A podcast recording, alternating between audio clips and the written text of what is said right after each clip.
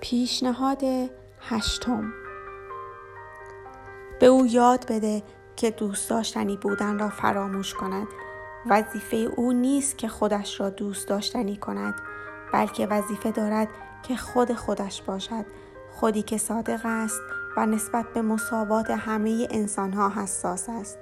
یادت میآید برایت گفتم که وقتی دوست مشترکمان چیوما به من می گفت که مردم حرفایی که می‌زنم یا کارهایی که می کنم را دوست ندارند چقدر ناراحت می شدم؟ همیشه از جانب او این فشار غیر مستقیم را حس می کردم که باید خودم را تغییر دهم تا مردم را از خود راضی نگه دارم. این موضوع ناراحت کننده بود زیرا نیاز داشتم دست کم نزدیکترین افراد به من مرا تشویق کنند که خود حقیقیم را نشان دهم. هرگز هیچ فشاری به دخترت وارد نکن. همیشه به دخترها یاد می دهیم که دوست داشتنی باشند، خوب باشند و در یک کلام قلابی باشند ولی به پسرها چنین چیزهایی را نمی آموزیم. این خطرناک است. بسیاری از متجاوزان جنسی روی همین مسئله تکیه می کنند. بسیاری از دختران ما پس از آنکه به آنها تجاوز می شود ساکت می مانند زیرا می خواهند خوب و دوست داشتنی باقی بمانند بسیاری از دختران ما سعی می کنند با مردانی خوب باشند که به آنها آسیب وارد می کنند.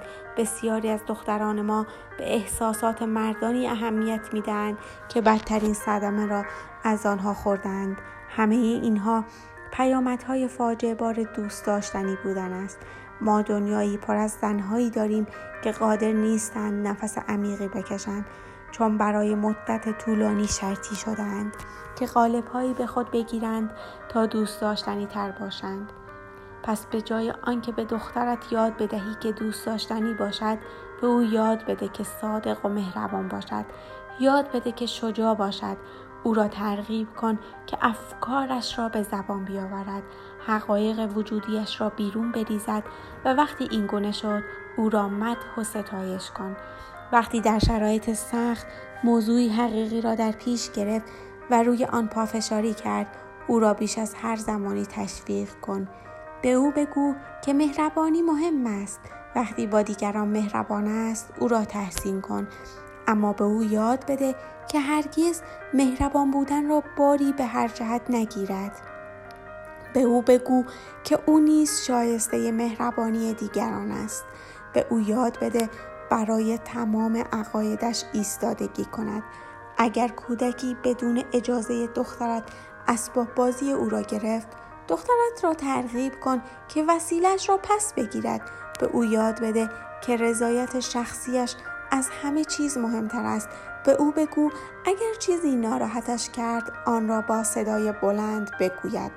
بیانش کند و در صورت لزوم فریادش بزند. به او نشان بده که نیازی ندارد همه دوستش داشته باشند. به او بگو که اگر کسی او را دوست نداشت حتما شخص دیگری پیدا می شود که او را دوست داشته باشد. به او بیاموز که یک شی نیست که دوست داشته یا دوست نداشته شود بلکه هویتی است که خود می تواند دوست داشته باشد یا دوست نداشته باشد.